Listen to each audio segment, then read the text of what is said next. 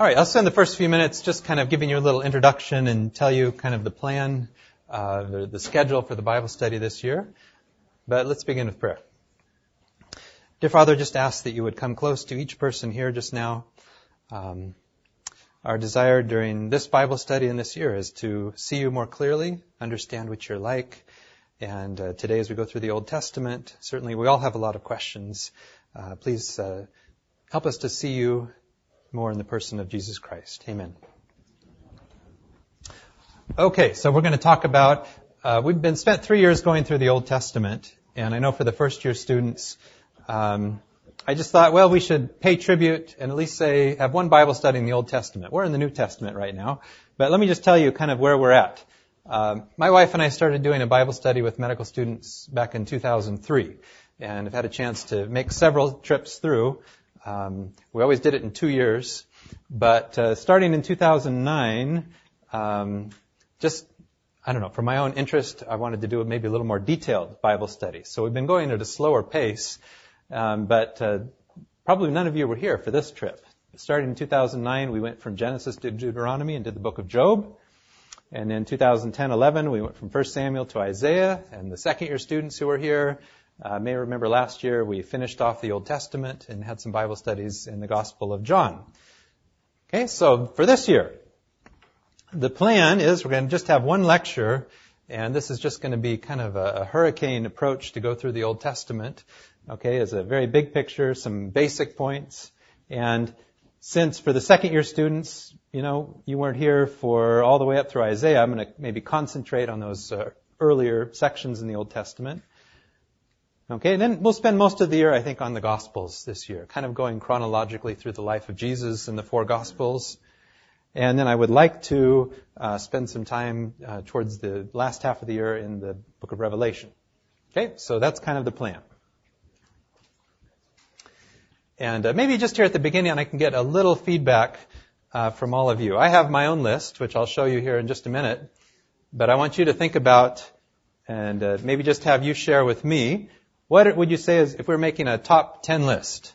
Top things that turn people off about God. If you're going to invite someone to church or talk about God or just things that have uh, completely hardened people to feel that the, even the concept of God is uh, ridiculous. Maybe just share with me. What? Yes. Okay, we can't actually see him. Okay, that would be one point. Yes. He doesn't seem fair. He doesn't seem fair. Okay, and how do you think uh, maybe people get that impression?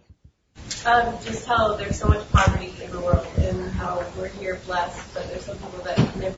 Yeah, excellent. I don't know how many of you heard that, but just the disparity. I mean, the, the starving children in Africa, and uh, just how does that work? Yes. His followers don't reflect him very well sometimes. Okay, very, very good point. His followers do not sometimes uh, represent him correctly. Yes. Uh, the parts in the Bible where God is directly saying, kill them, your wives and their children and their yeah, God's own commands in the Old Testament to wipe out entire villages, and not just the fighting men, but the women, the children, the babies. Um, th- this is one of those questions. Uh, when we did the book of Joshua, we spent a whole hour talking about that. Um, we're not going to talk about it today, but I, I, just want to recognize that's a very important issue that, that sometime we'll have to talk about. Any others? Okay, yes. Uh, it seems like he's more focused on uh, unnecessary rituals and details. Okay, the perception that uh, maybe God is focused on a, a, list of rules and details that maybe seem somewhat arbitrary. Okay, uh, yes, another uh, very good point. Okay, here's my list. Okay, this is not necessarily correct, but this is just my perception in talking with people and especially with patients. Uh, human suffering, you know, we we say that um, God is all powerful. We have a verse in the Bible, God is love. And so it, it is difficult to wrap your mind around, especially if you are the one who's had a loved one or some tragedy in your life, to reconcile a God who's all powerful and the horrible human suffering that we see. Um, my impression is that that's probably right at the top of the list. Um, we've talked about this a lot in the Old Testament. We went through the book of Job, Jeremiah, and it'll definitely come up here as we go through the, the New Testament. Um, the other, which was touched on, are the, the scary images of God. uh, especially from the Old Testament. This is going to kind of be uh, our subject today. It's a big uh, overview. Uh, I know this was terrifying to me for a time in my life when I was 12 or 13.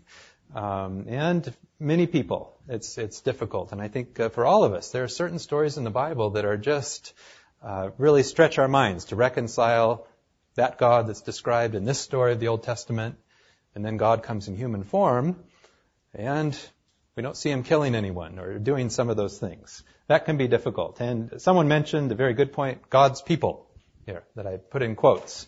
And uh, just one quote here from Gandhi, who said, I like your Christ, I do not like your Christians. They are so unlike your Christ.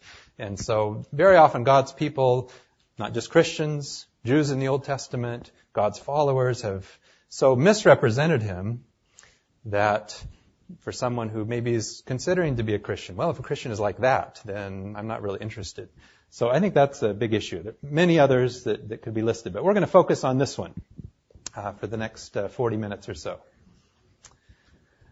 So our question is God's faithfulness in the Old Testament. And the verse, uh, well, I have to, I have to list some. I have lots of, uh, I collect quotes about things people have said about the God of the Old Testament. And these are the two I always like to read whenever we discuss this in a Bible study. One is by Mark Twain. Mark Twain had some things, good things to say about Jesus. He kind of seemed to admire Jesus, but he found nothing to admire about God in the Old Testament. And he said, to trust the God of the Bible is to trust an irascible, vindictive, fierce, and ever fickle and changeful master. Okay, and a, a more colorful quote. Uh, all of you know Richard Dawkins? Or heard of him?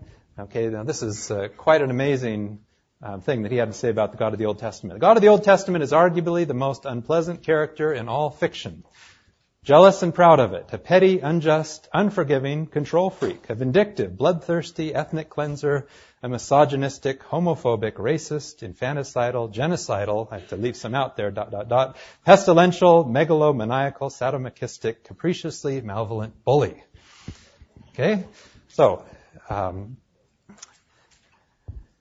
very strong impression about the God of the Old Testament. Is there something positive that can be said in response? How would you respond to Richard Dawkins? You're on a plane flight or something like that. Um, well, that's our subject. We're going to use this verse as kind of a takeoff point to discuss the God of the Old Testament. This is in Romans 3. And Paul would say, talking about the Jews, well, what if some were unfaithful? Okay, were some of them unfaithful in the Old Testament? Will their unfaithfulness nullify God's faithfulness? And his response was, not at all.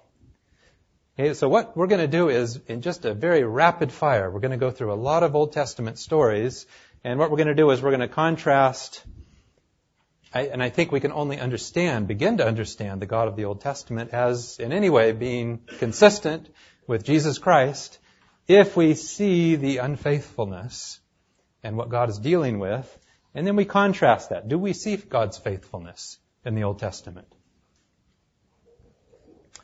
Okay, so uh, let's maybe pick up with the flood.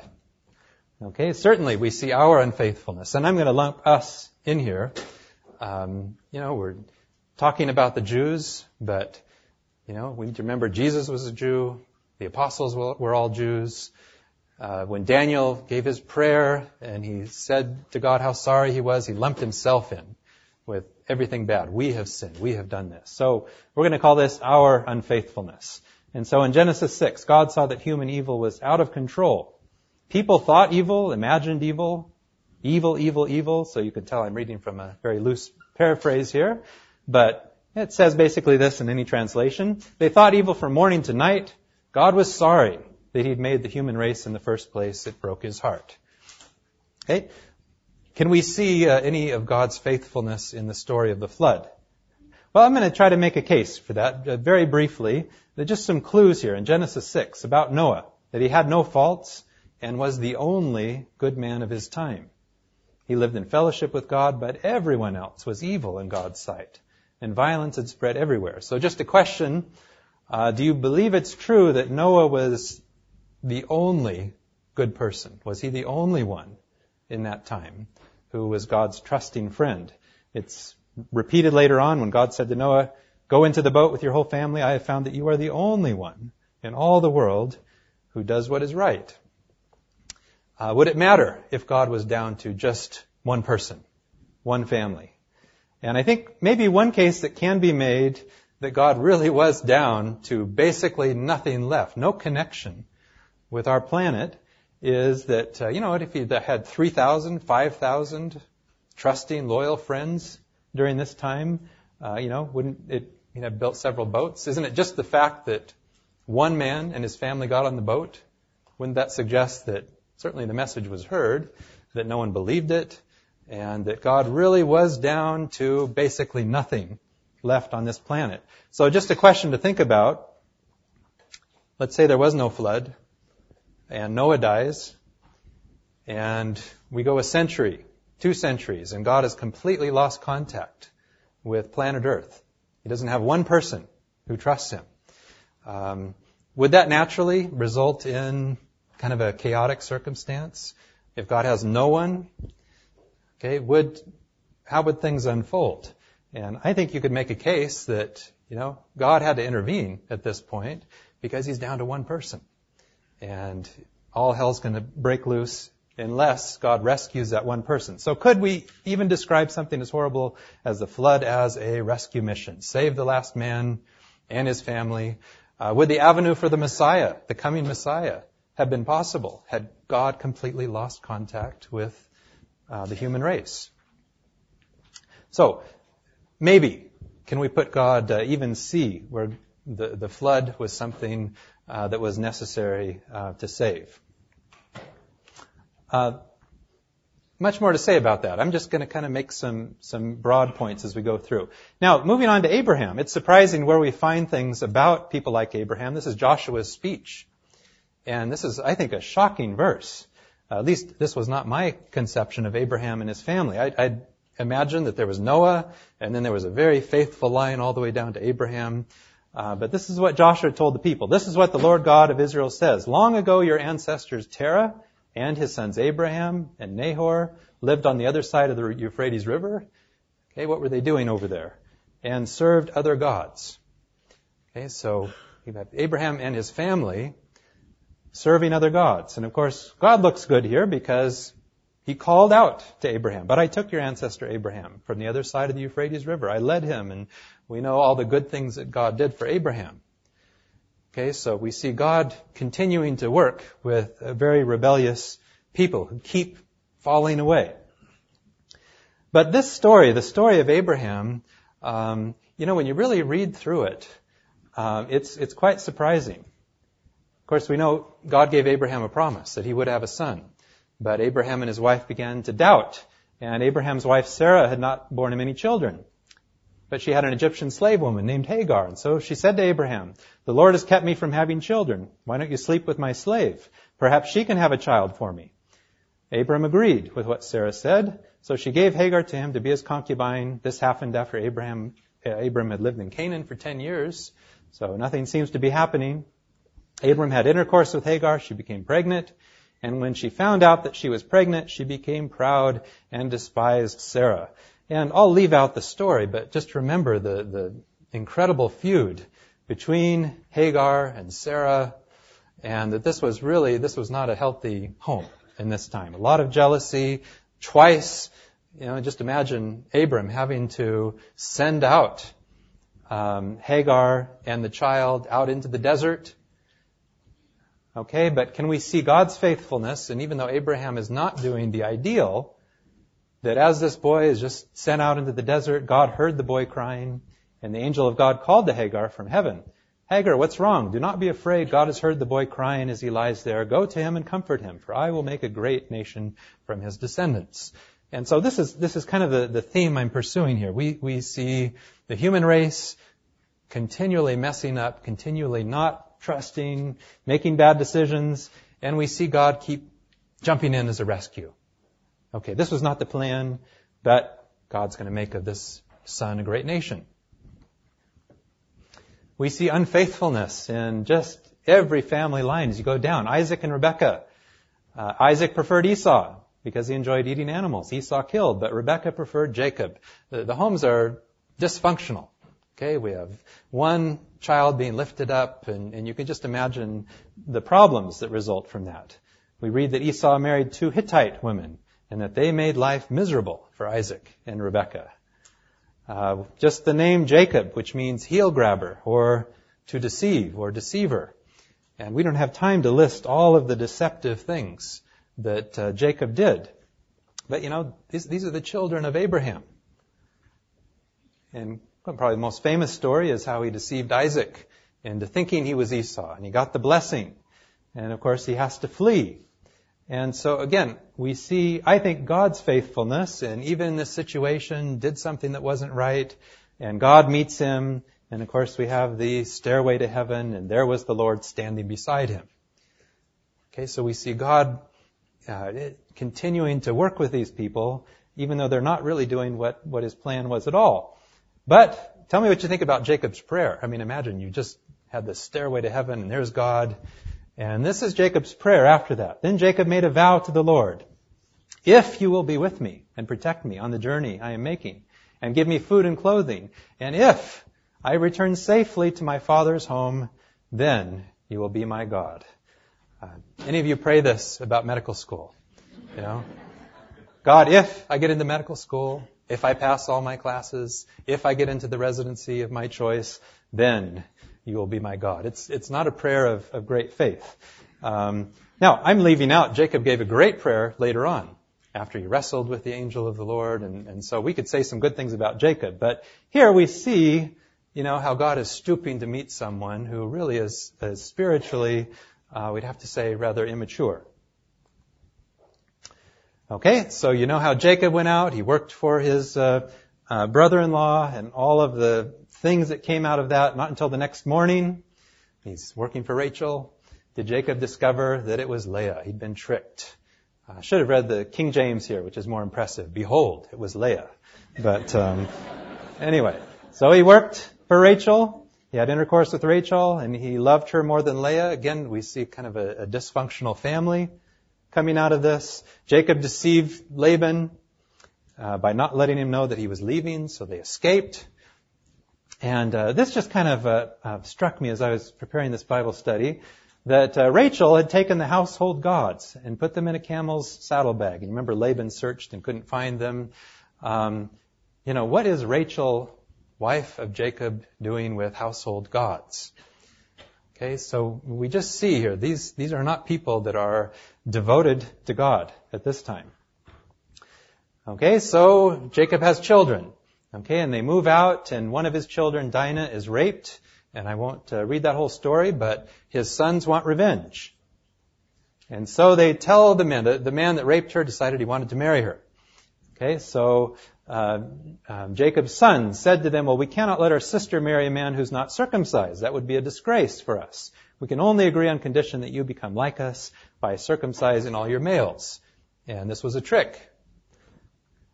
Okay, because three days later, when the men were still sore from their circumcision, two of Jacob's sons, Simeon and Levi, brothers of Dinah, took their swords, went into the city without arousing suspicion, and killed all the men. Are you familiar with these stories in the Old Testament? And is it just kind of shocking to think that, uh, you know, we read about even in Revelation the 12 tribes of Israel and these men are mentioned and the things that these people did are, again, uh, shocking. And I think if we're going to understand the God of the Old Testament, we need to understand the people of the Old Testament as well. But we just read on a chapter later and we see God coming to Jacob, telling him, go to Bethel, live there, build an altar to me. And just the fact that I see God still in contact, still trying to help uh, those people, speaks to his faithfulness. Okay, well, it gets worse. Um, Jacob was living in the land. Reuben had sexual intercourse with Bilhah, one of his father's concubines. Jacob was furious. And Jacob loved Joseph more than any of his other children. He made him a beautiful robe. And you remember again the jealousy and the things that were happening in the families at this time. So because of this, you remember his brothers threw him in a pit, sold him into Egypt. Okay, and we read about Judah and the things that he was up to. Course, Jesus is in the line of Judah. And so, but did you know this about Judah? He married a Canaanite woman. And then he saw another woman who he didn't recognize. He thought that she was a prostitute because she had her face covered. He went over to her at the side of the road and said, all right, how much do you charge? and he did not know that she was his daughter-in-law, Tamar. So three months later, someone told Judah, your daughter-in-law Tamar has been acting like a whore, and now she's pregnant. And Judah, of course, not connecting the dots here, said, take her out and burn her to death. Okay? Um, again, these are the people, 12 tribes of Israel, and this is what Judah, where he was at at this time. But of course we know what happened to Joseph. Um, Joseph made a good impression on the Pharaoh. Of course, God blessed him, and then you remember that uh, he had this very emotional encounter uh, with his brothers, and they reconciled. and uh, this verse, which again, this is this is the point I'm trying to make in this Bible study, that Joseph told his brothers, "You plotted evil against me, but God turned it into good." That's what I see God doing again, and again, and again in the Old Testament. Uh, a lot of evil, and God is trying to turn it around, trying to make it into something good. And in this case, He did. Okay, we could fill pages and pages of the Exodus and how despite the, the miraculous way God led them out of Egypt, the complaints all the way. Uh, just uh, that's that's basically the whole story. You just read on. I'll just give you one verse example. Weren't there any graves in Egypt? Did you have to bring us out here in the desert to die? Look at what you've done by bringing us out of Egypt. So these complaints all the way out to Mount Sinai, and at Mount Sinai, uh, the things that God had to tell them not to do at Mount Sinai is kind of a reflection, I think, of what they were doing. Because you need to tell someone not to do something if, you know, they're not even, that's not on the radar screen. So we just read some of the shocking commands. Put to death any woman who practices magic. Were there some people practicing magic? Uh, yes. Put to death anyone who has sexual relations with an animal. Condemn to death anyone who offers sacrifices to any god except me. Do not have sexual intercourse with any of your relatives. Do not disgrace your father by having intercourse with your mother. You must not disgrace your own mother. No man or woman is to have sexual relations with an animal. That perversion makes you ritually unclean. And so, you know, books like Leviticus, which, um, you know, I remember years ago, I could never stay awake through Leviticus. But I think if we're trying to really grapple in a serious way with what is God like, uh, these verses actually are very important because they tell us these are the God people are trying to reach. Very hard-hearted people. So we have God, uh, His description coming to Mount Sinai, whatever that looked like, but it's, it's terrifying, the description. Remember the people were shaking, they were afraid, and essentially they just pushed Moses forward and said, you go. Okay, so this is one of the scary images of God in the Old Testament. But again, in the context of what we see happening at that time, maybe we can understand why this kind of a, of a display was necessary. And uh, we, we have a description of why it was necessary. God said to Moses, I will come to you in a thick cloud, and came in fire and lightning and all of that. For what reason? So that the people will hear me speaking with you and will believe you from now on. Because if you just had pushed Moses forward and then he went out there and he spent 40 days with God and came back, wouldn't that give Moses some authority?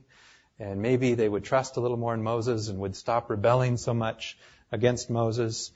Okay, so again, I think we could see God coming to Sinai in this way for a reason. To try to stimulate some faith, some trust in Him and in Moses. And if we are tempted to think that maybe God overdid it, shouldn't have scared them so much. Uh, just remember that 40 days later they were dancing drunk around a golden calf. You know, so, um, you know, you would think if, if God came and He shook this room and everything lit up um, you know, wouldn't we all go to church next week? Uh, wouldn't we? Uh, maybe we'd change some habits. Maybe it would last for longer than 40 days, but 40 days they're worshiping a golden calf. All right, so we have the 40 years of rebellion in the wilderness. Um, just one story after another. Korah's rebellion, all kinds of things. And uh, this verse, um, I have a special memory with this verse because uh, years ago my wife and I decided we're going to quickly read through the whole Bible. And when you've had a chance to just to quickly read through the Bible, when you come to entering the promised land, um, I mean, all you've been reading about is all this rebellion. And so this verse was, uh, I don't know, it was funny for us at the time, actually, in a sad way. But the people said to Joshua, we will do everything you have told us, and we'll go anywhere you send us, we will obey you just as we always obeyed Moses. And you've just been reading about all the crazy stuff they've been doing. And so I, I always wonder what Joshua's face looked like at that moment. But anyway. So God, they, they went into the promised land and God said, I'm not bringing you in because you're any better than those people 40 years ago, but I'm bringing you in anyway. And so Joshua's final sermon, the end of his life, and he had to tell the people, get rid of the gods which your ancestors used to worship. So, and the people, of course, say, well, we would never leave the Lord to serve other gods. And just the fact he's having to tell them this would, would indicate he saw a pretty serious problem. The book of Judges. This is probably the darkest book in the Old Testament. Um, it's, it's rated R for violence, for sure. It begins, well, I'll, I'll just summarize uh, some of, after Joshua's death. That Joshua died, he was buried, that whole generation also died. The next generation forgot the Lord, what he'd done for Israel. The people settled down among the Canaanites, Hittites, Amorites, Perizzites, Hivites, Jebusites. They intermarried with them and worshipped their gods. Okay, so Judges opens with one of the Canaanite leaders um, that they had captured. They chased him, they caught him, they cut off his thumbs and big toes. Okay, the book end, uh, ends with probably the worst story in the Old Testament: the Levite and his concubine. Uh, the Levite who um, didn't feel comfortable going to a heathen town, felt safer going to a city in Benjamin. And uh, just like Sodom and Gomorrah, the men surrounded the house. They wanted to bring the man out. And so instead they pushed out the concubine and she was raped all night, died, and then he cut her body into 12 pieces and sent one to each of the 12 tribes of Israel. Uh, that's the end of the book of Judges.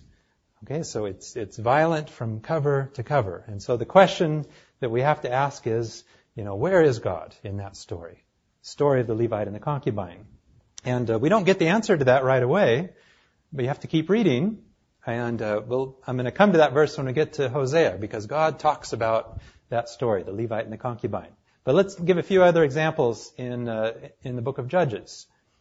Um, Gideon. Here we'll read this through in a little more detail, because um, this is kind of an interesting story. The Lord's angel came to Gideon He's threshing some wheat secretly. He's in hiding so that the Midianites would not see him. The Lord's angel appeared to him there and said, The Lord is with you, brave and mighty men. Uh, he's in hiding, but I kind of find that interesting. So Gideon said to him, If I'm asked, sir, why has all this happened to us if the Lord is with us? What happened to all the wonderful things that our fathers told us the Lord used to do? How he brought them out of Egypt? The Lord has abandoned us and left us to the mercy of the Midianites. And here I wish um, you know, did Gideon have the perspective that we're going through about how God has been faithful? But it's the people who just keep leaving and leaving and leaving. But Gideon doesn't see it that way. He, he can't understand why God is not doing more. So then the Lord ordered him, Go with all your great strength and rescue Israel from the Midianites. I myself am sending you. And Gideon replied, But Lord, how can I rescue Israel? My clan is the weakest in the tribe of Manasseh, and I'm the least important member of my family. The Lord answered, You can do it, because I will help you. You will crush the Midianites as easily as if they were only one man. And Gideon replied, If you are pleased with me, give me some proof that you are really the Lord. Please do not leave until I bring you an offering of food. And uh, Gideon went to uh, cook a goat. Okay?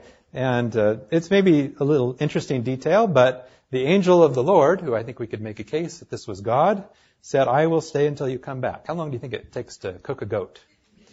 Okay. Imagine sitting there for how long, waiting for the goat to, to be cooked? Okay, but Gideon went into his house, cooked a young goat, he used a bushel of flour to make bread without any yeast. He put the meat in a basket and the broth in a pot and brought them to the Lord's angel. And the angel told him, put the meat and the bread on this rock, pour the broth over them. And you remember that um, he gave Gideon a display. Fire came out of the rock and burned up the meat and the bread. And he tried to reassure Gideon, don't worry, it's alright, don't be afraid, you'll not die. So Gideon has had his proof. Right? Now he's ready to go off and do the things that God has asked him to do. But you remember, that wasn't enough. Gideon said to God, you say that you have desired to use me to rescue Israel. Well, I'm putting some wool on the ground where we thresh the wheat. If in the morning there is dew only on the wool but not on the ground, then I will know that you are going to use me to rescue Israel. So how many times can you demand proof? Of course, we know that, that God gave him the evidence. That's exactly what happened. When Gideon got up early the next morning, he squeezed the wool, and wrung out enough dew to fill a bowl with water. And I think maybe what happened is Gideon kind of kicked himself at this point because he thought, you know what, wouldn't the dew naturally go into the wool and maybe be dry on the ground? And so he thought, oh, I should have asked for it the other way around. And so he said to God, don't be angry with me. Let me speak just once more. Please, let me make one more test with the wool. This time let the wool be dry and the ground be wet. And again, who looks good in this story? Gideon or God who keeps, okay, all right, I'll give it to you. So that night, God did that very thing. The next morning, the wool was dry, but the ground was wet with dew. So, again, who's faithful in this story? And uh, just uh, surprising things about Gideon. Um, we have a number of uh, good kids books, at, uh, Bible story books at uh, home, and they just tend to leave out these kinds of stories. Gideon is just a, a superhero, and there's nothing. Uh, but here, Gideon, at a later time in his life, made an idol from gold that he'd received. He put it in his hometown. All the Israelites abandoned God and went there to worship the idol. It was a trap for Gideon and his family. Gideon had 70 sons born to him, for he had many wives. He also had a concubine. And just, you know, interesting details about these people. Uh, I won't go through the story of Jephthah. Do you remember the story of Jephthah? Who made a foolish vow that uh, if God helped him, he would sacrifice the first thing that came out to meet him uh, when he went home, thinking, you know, it's going to be a chicken or something like that. And of course, it was his daughter, and he foolishly went through with it. And so, Samson, just other people uh, in the book of Judges, um, whose dying words, and I don't need to, you all remember the story of Samson, all how he messed up again and again. But his dying words here, then Samson prayed as he's holding on to the pillars. Sovereign Lord, please remember me. Please, God, give me my strength just this one more time so that I can have an opportunity to love my enemies as Jesus commanded us to do. Uh, no. So that with this one blow, I can get even with the Philistines for putting out my two eyes. Okay, so we have these characters, but the reason I mention this is uh, Hebrews 11, you know, what is that known as? It's the faith chapter. Men and women of great faith. So who belongs in the faith chapter from the Old Testament? Okay, well, uh, Abraham, yeah, sure, he was a man of faith, uh, despite occasionally not having faith. And so Paul would say, should I go on? There isn't enough time for me to speak of Gideon. It's in the faith chapter. Barak is in Judges. We didn't read that. Samson is in the faith chapter. Jephthah is in the faith chapter. Um, it's just surprising the people that are in there.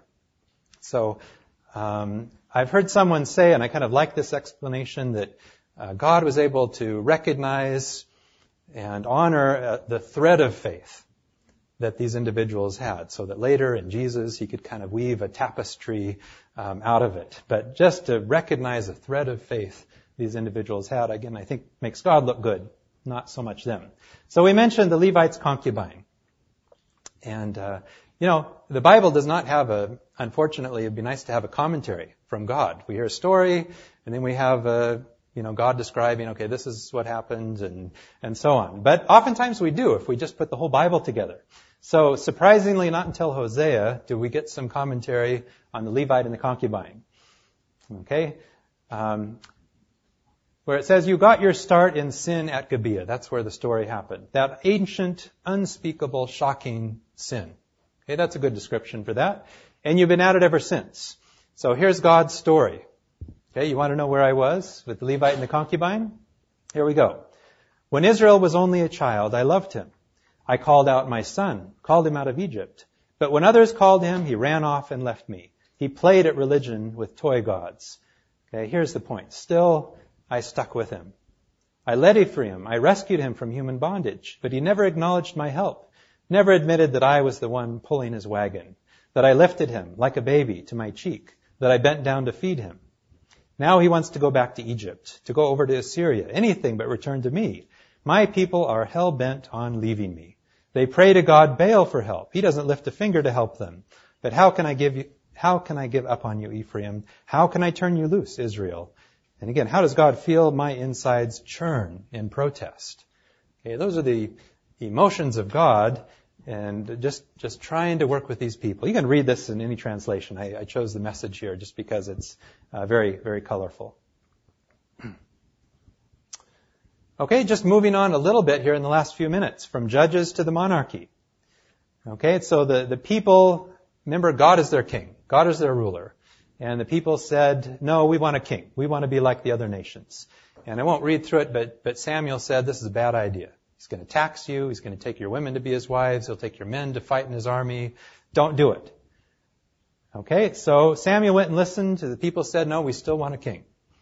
Okay, what does God do? Is God um, unchangeable?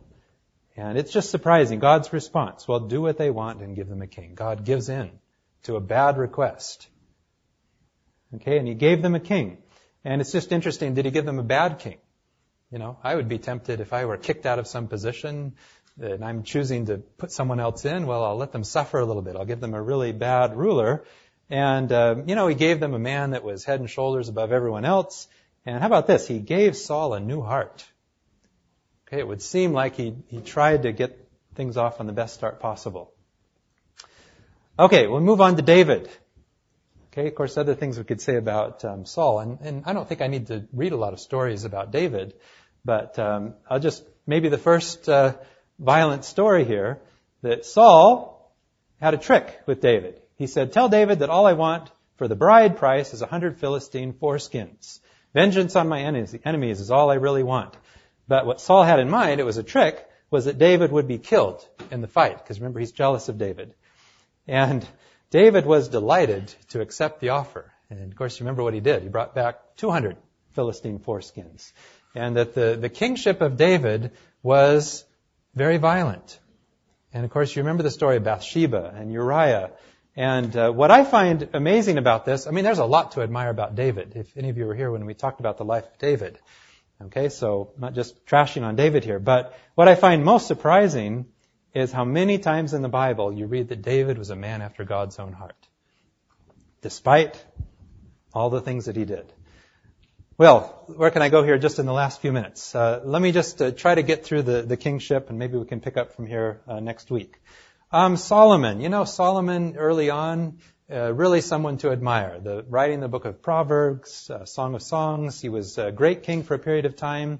What I find fascinating is that God seemed to anticipate the monarchy and tried to put in as many barriers as possible to prevent everything from falling apart. So way back here in De- Deuteronomy, we read that God said, after you've taken possession of the land that the Lord your God is going to give you and have settled there, then you will decide you need a king. It's a bad idea, but I'm going to give in. You're going to decide you need a king.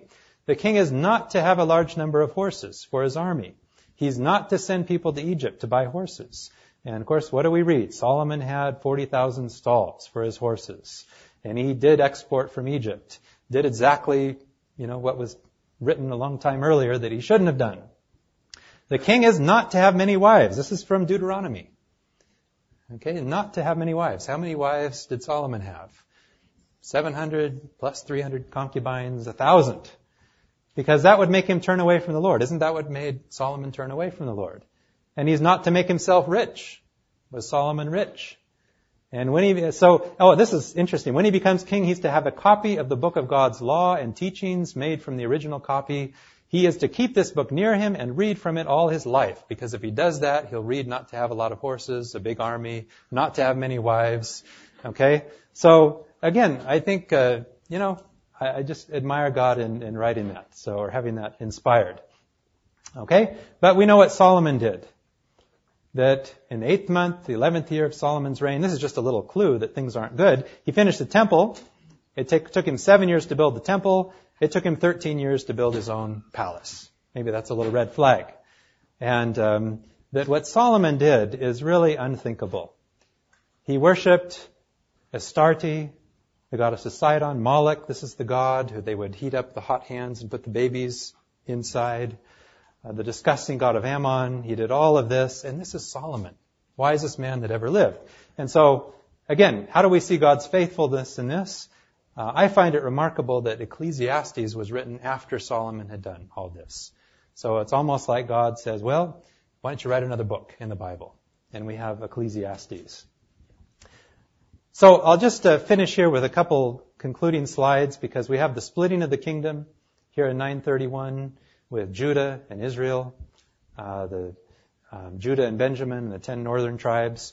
And for about 200 years until we have the Assyrian captivity. And then these northern tribes are taken away, lost forever in Assyrian captivity. And it's just a small point, but what I find interesting here is that in the line of Judah, we have some faithfulness, some good kings, some good things that were happening. If you wanted to worship God, you came over to Judah. So God is going to send a prophet. Who's going to send prophets to? He sends them to unfaithful Israel. They get Elijah and Elisha. And who gets the prophet Jonah?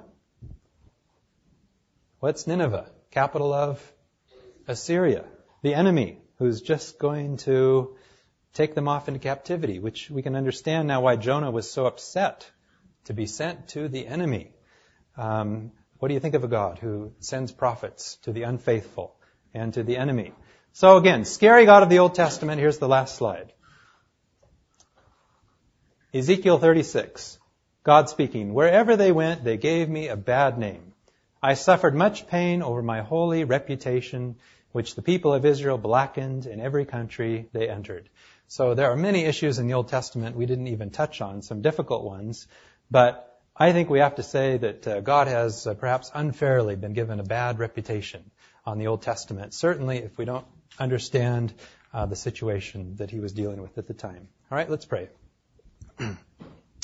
Dear Father, again, uh, pray for each person here that as we consider you, as we try to wrap our minds about what you are like, try to understand your character, um, that we uh, perhaps understand better what you've done in human history and put it in the right setting, the right context, and especially as we now move into the New Testament, that we would elevate Jesus as the clear revelation of what you're like. Amen.